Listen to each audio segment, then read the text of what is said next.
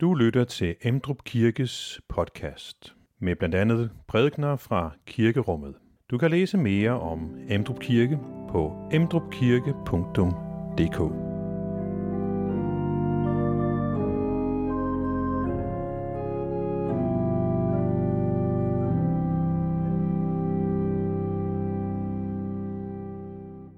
I dag, der er lidt af en tema, sådan øh, et løfteord at gå med. Vi øh, kommer til igennem både salmer og også bibeltekst her og høre om et par personer, der får et ord, som de må gå med. Og hvilket ord har vi, som vi går med? Et af mine løfteord, en af dem, som har givet mig liv i min tro igennem mange år, det står i Esajas. Der står, i nådens tid bønhører jeg dig. På frelsens dag hjælper jeg dig. Paulus, han øh, citerer det også til korinterne. Og det er et ord, som vi også må tage med os. I nådens tid, øh, så længe Jesus ikke er kommet igen, så er vi i nådens tid. I nådens tid der bønhører Gud, når jeg sender en bøn op. Og på frelsens dag, så hjælper han dig. Ja. Det er et godt løfteord, eller det har det været for mig. Det har været et af mine sådan bibelske holdepunkter her. I nådens tid, der hører han mig, og på frelsens dag, så er han der. Vi skal fejre gudstjeneste sammen, når vi begynder med at bede.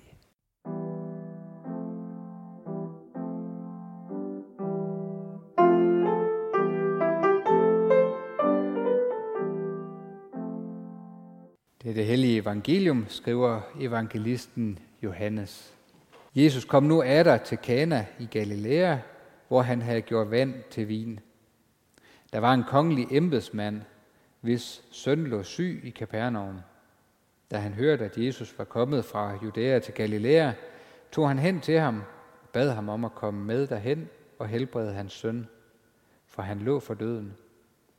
Da sagde Jesus til ham, hvis I ikke får tegn og under at se, så tror I ikke. Den kongelige embedsmand svarede, Herre, kom med dig ned, før mit barn dør. Jesus sagde til ham, gå hjem, din søn lever. Manden troede Jesus på hans ord og gik. Og allerede mens han var på vej hjem, kom hans tjener ham i møde og fortalte, at hans dreng var i live. Han spurgte dem så ud om, i hvilken time han havde fået det bedre, og de svarede, i går ved den syvende time forlod feberen ham. Der forstod faren, at der var sket netop i den time, da Jesus havde sagt, din søn lever. Og han og hele hans husstand kom til tro. Amen.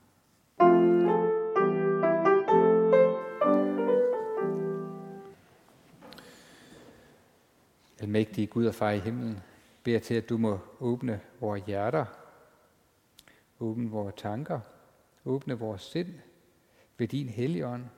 Lad dit ord tale til os.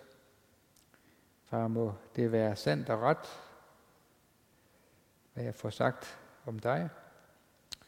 Far, må det være ord til liv og til frelse. I Jesu navn. Amen. Hmm. Det kan det kan nogle gange virke sådan en lille smule distancerende, øh, når Jesus han, han møder nogen her. Der er en embedsmand, der kommer til ham her. Øh, og Jesus han virker ikke sådan super dialogsøgende, når han kommer her. Hvad ved du? Ja, jeres tro er lille. I ønsker tegn og mirakler at se her. Mm-hmm. Ja, okay. Gå igen. Din søn, han lever. Det er sådan dialogen, vi har med embedsmanden og Jesus her. Jesus, han søger ikke sådan at vække folks behag, eller sådan at gøre sig venlig. Han ønsker ikke at indsmire sig. Nej. I dag der tror jeg, vi skal stoppe op ved en vigtig side her i livet med Gud. Det handler om at leve et liv i tillid. Det handler om at leve i tillid til Guds ord.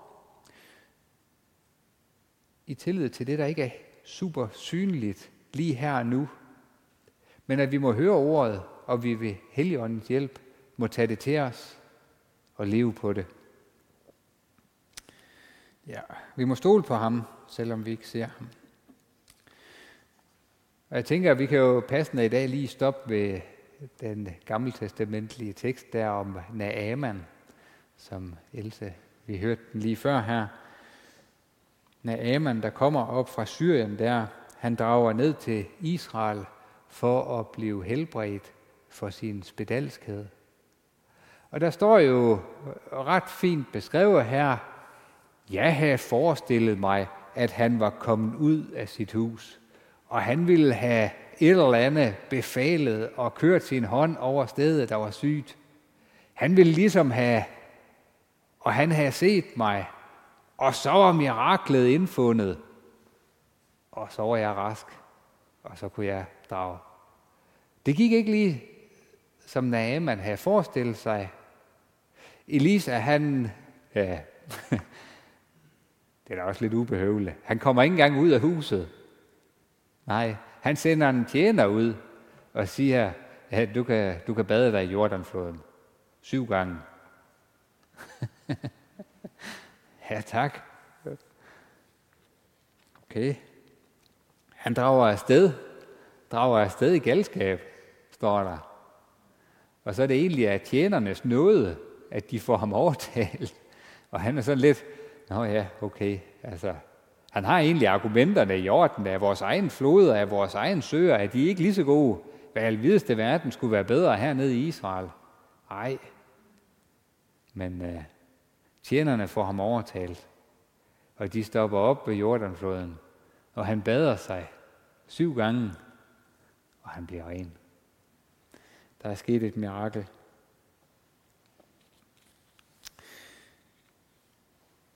Vi kan have det svært med Guds generositet. Den kan være fremmed for os. Naaman, han lader sig overbevise her, og han går ned med den besked, som han har fået. Man kan sige, at han har selvfølgelig heller ikke så meget at miste, men øh, ikke desto mindre, han lader jo vognen optoget stoppe, og han ydmyger sig kan vi sige, og går på profetens ord og bader sig. Om han ligefrem gik troens vej, det vil måske være store ord at sige om Naaman. Da han gik ned til Jordan der, tror I ikke, at han var stødt på manchetterne stadigvæk? Tror I, at han gik ned i Jordanfloden der i stor tro? Mm, det er i hvert fald ikke det, bibelteksten vidner om. Nej, jeg tror, han har været knæven. Ja, nå ja. Jeg er bange for, at hans tro var meget lille. Men han gik. Han gjorde, hvad profeten havde rådet ham til. Og han blev rask.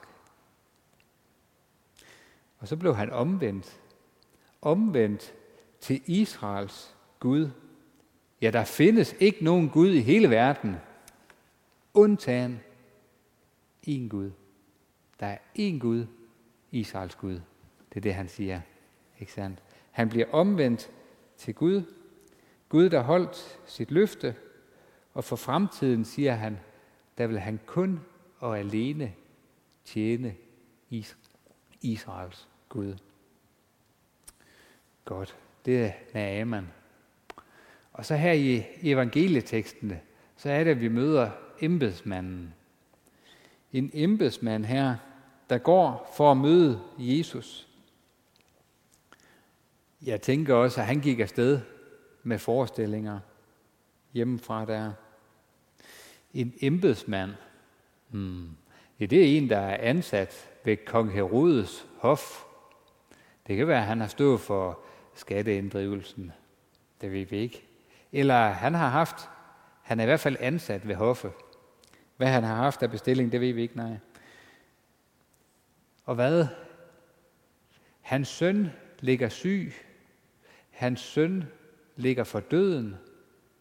Og så hører han om ham her vandrer prædikanten. Mm-hmm. Man ligesom hører, at embedsmanden her, han har prøvet, han har gjort alt, hvad han kunne for at hjælpe sin syge søn. Jeg er sikker på, at han har søgt alle de læger, der var. Jeg er sikker på, at han har gjort alt, hvad der stod i hans magt. Og sønnen, han ligger syg, han ligger for døden nu her. Og så har han hørt om Jesus. Og så drager han afsted. Jeg tænker sådan lidt, hvis øh, jeg har tre drenge derhjemme, eller ja, det kan godt være, at de sidder nok i kirken lige nu, men øh, jeg har tre drenge, ikke det? Og hvis en af dem, han ligefrem sådan ligger for døden, jeg tror, jeg vil sidde ved siden af. Jeg tror ikke lige, jeg vil ud og gå en 30-40 km gåtur. Men jeg tror, han har haft sådan, er der en sidste ting, jeg kan gøre for min søn? Er der et sidste fli af håb, så går jeg. Ikke også?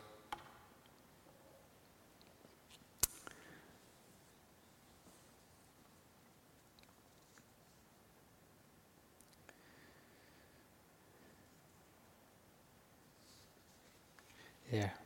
Han har rejst de her 30-40 kilometer. Og jeg ved ikke, jeg tror ikke, han har gået med friske eller oprejste skridt og travet derud af. Ja, det kan også være, at han har reddet. Det kan være, at han har haft en, en æsel, han har reddet på. Det ved ikke. Det, det er en lang, det er en støvet vej, han er gået afsted der. Jeg er bange for, at han har taget mange af skridtene med en nagende tvivl. Jeg tror, han har tænkt på, kan vide, hvad jeg har gang i. Min kone, hun beskyldte mig også, tager du nu afsted igen? Eller hvad hun har sagt derhjemme, ikke også? Og han har haft det her lille fli af håb. Jo, jeg har hørt om ham her, Jesus. Jeg tror, han er taget afsted med tvivl i sindet. Og så finder han Jesus, og så siger han, Herre, kom med derhen, kom med mig hjem, for mit barn dør. Mm-hmm. Ja, den her verden, de skal bare se tegn og under, for at de tror. ja tak. Det er slet ikke det, det handler om. Min søn ligger for døden. Kom med mig hjem. Red ham. Og Jesus han stopper ikke op og siger, Nå, jamen, det kan jeg også godt forstå. Gå hjem. Din søn lever. Det er det ord. Din søn lever. Det var det ord, han fik. Og så hvad der står der, manden troede Jesus på hans ord og gik. Der står ikke, at han har hørt en fin prædiken af Jesus. Der står ikke, at han har fået en eller anden god udlægning, eller at han har ligesom fået lov til at kunne fange treenighedens mysterium, og at det var gået op for ham, hvor stor og almægtig Gud. Nej. Der står egentlig bare om et meget kort møde her. Men Jesus har mødt ham, og han går i tro. Din søn lever. Embedsmanden han er så på vej hjem. Han er stadigvæk uvidende om søndens faktiske tilstand her. Og jeg tænker, på, på en måde, det er jo også lidt en illustration her om kristenlivet i verden i dag her. Vi er på vej hjem, på vej hjem hos Gud, det evige rige, som vi glæder os og venter på. Og vi går, ja vi lever her i et løfte om det rige, der skal komme. Ikke om nødvendigvis en gang imellem, så beder vi om en helbredelse og håber på, og en gang en gang imellem, så sker det også. Guds gang tak og pris. Men mit dybe håb, det ligger til, at en dag, så skal jeg være hjemme hos Gud i himlen. En dag, så er der en evig frelse fra synd og død, der venter i troen på Jesus.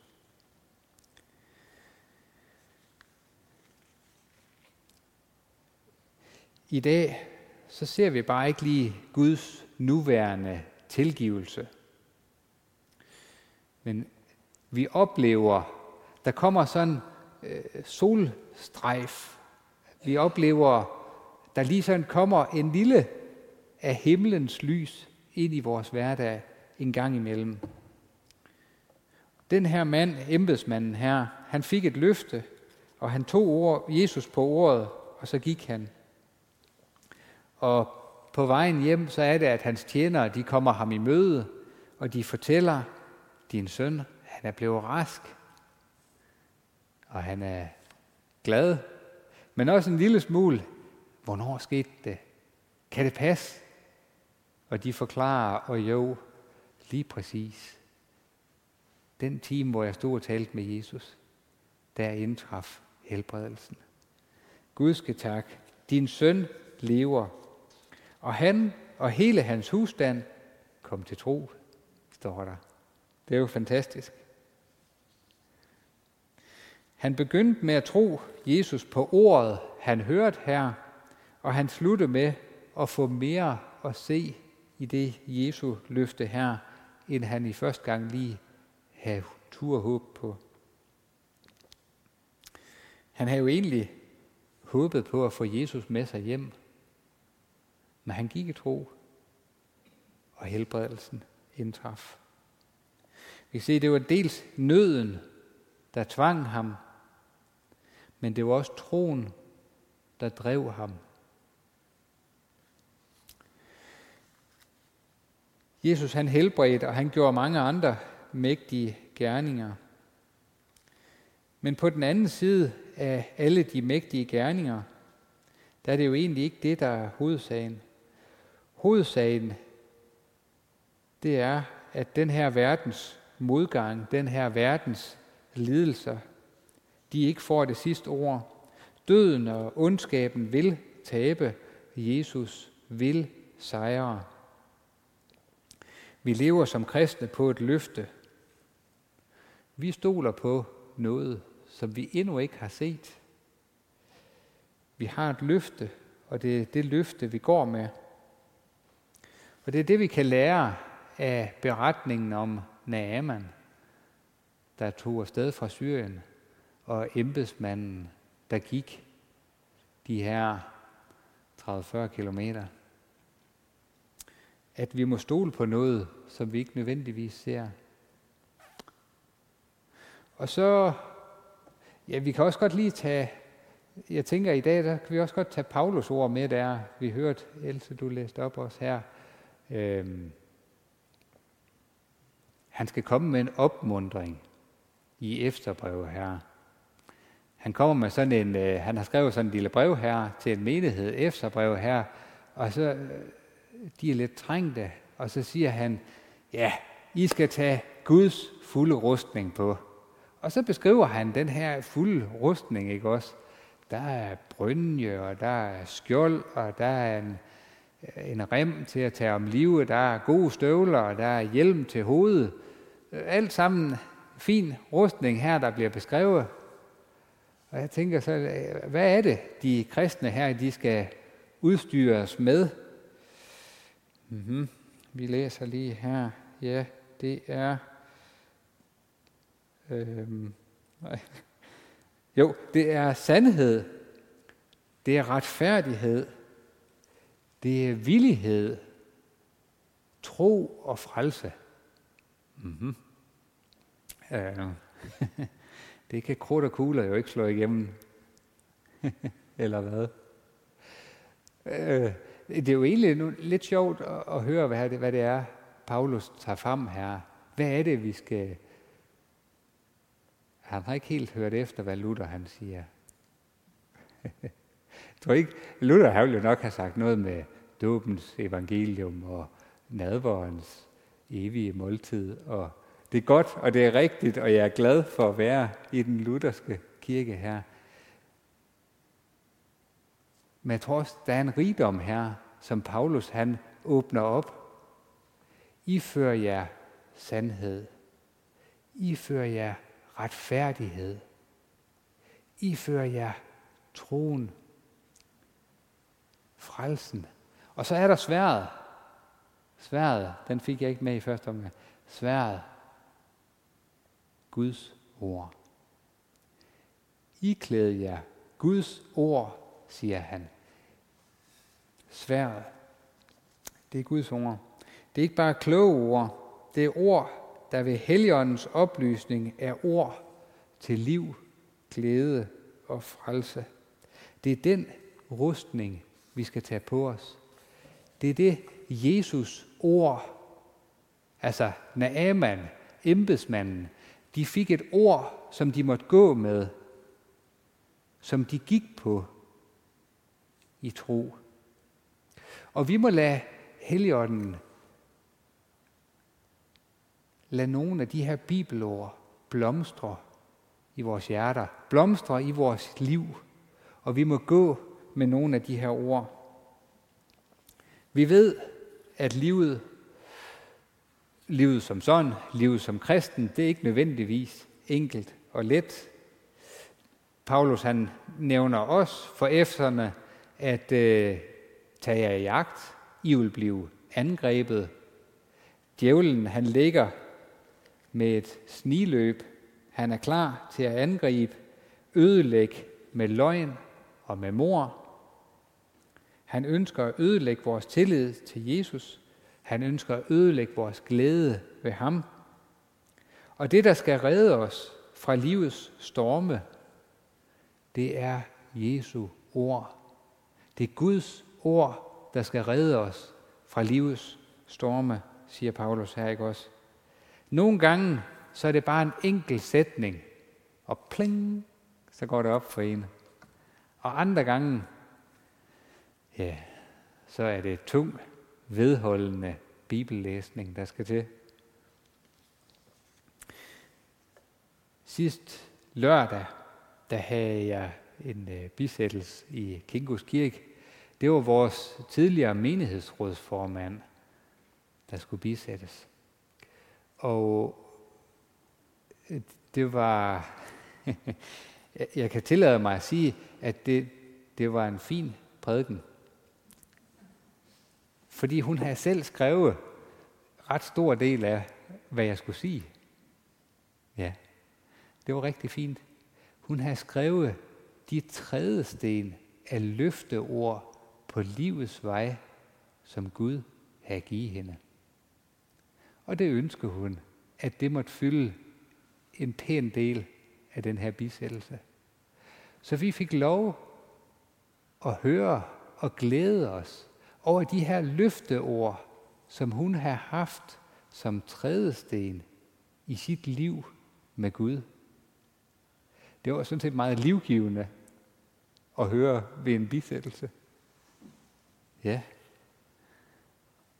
Blandt andet et af ordene, som hun har haft meget kær, det er Jesus, der hænger på korset, og så siger han, det er fuldbragt.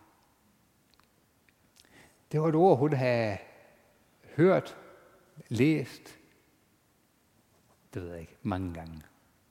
Så har hun været på sådan en lille højskoleophold over i Børkop, og lige pludselig, siger hun, lige pludselig, så var det som om, døng, så stod det bare i næren for mig. Det stod, jamen fra øst til vest, det er fuldbragt. Og det betyder, at jeg er fri, siger hun. Jeg har jo hørt det så mange gange. Men lige pludselig, så blev det bare mit løfteord. Lige pludselig, så blev det til virkelighed for mig.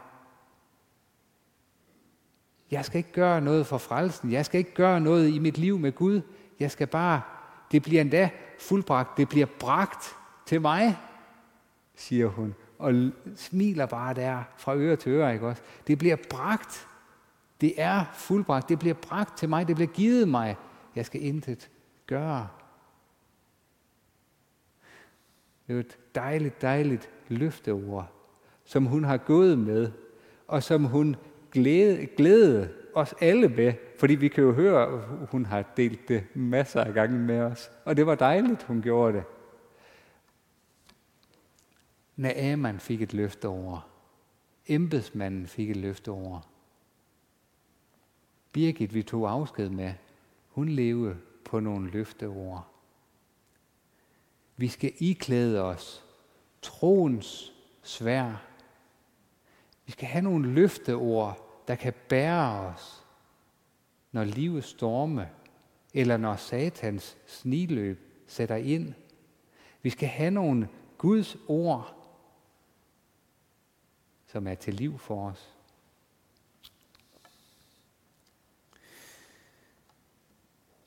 Så hvilke bibelord bærer vi med i vores liv? Hvad er det for et ord, der er skældsættende? Hvad er det for et, der holder mig oppe? Hmm.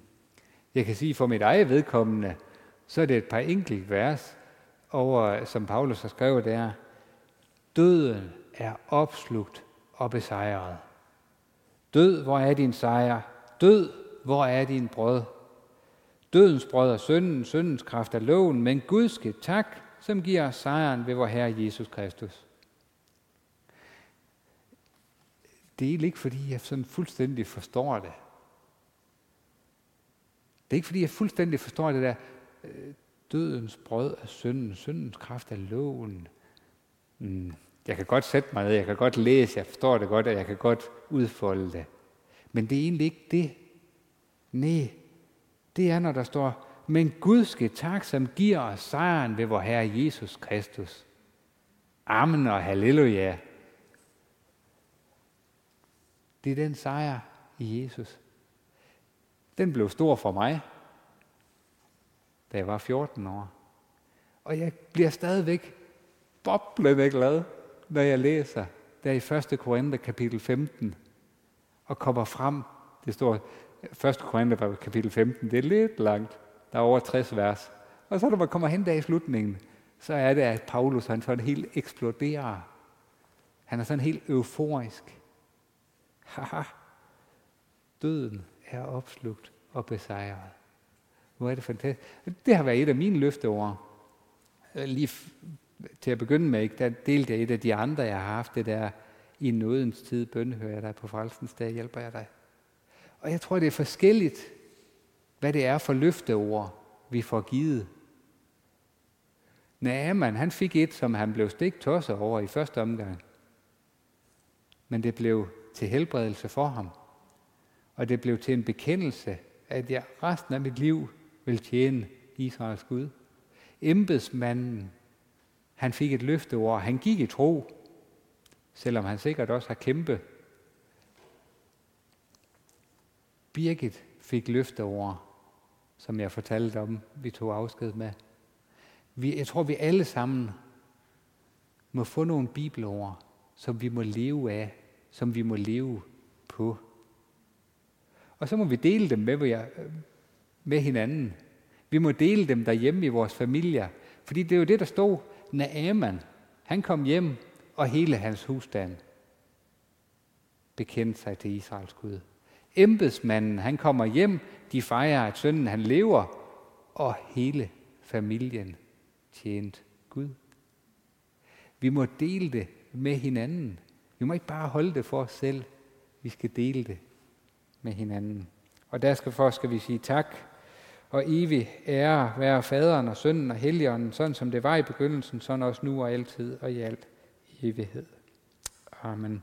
Find flere podcast og læs mere på emdrupkirke.dk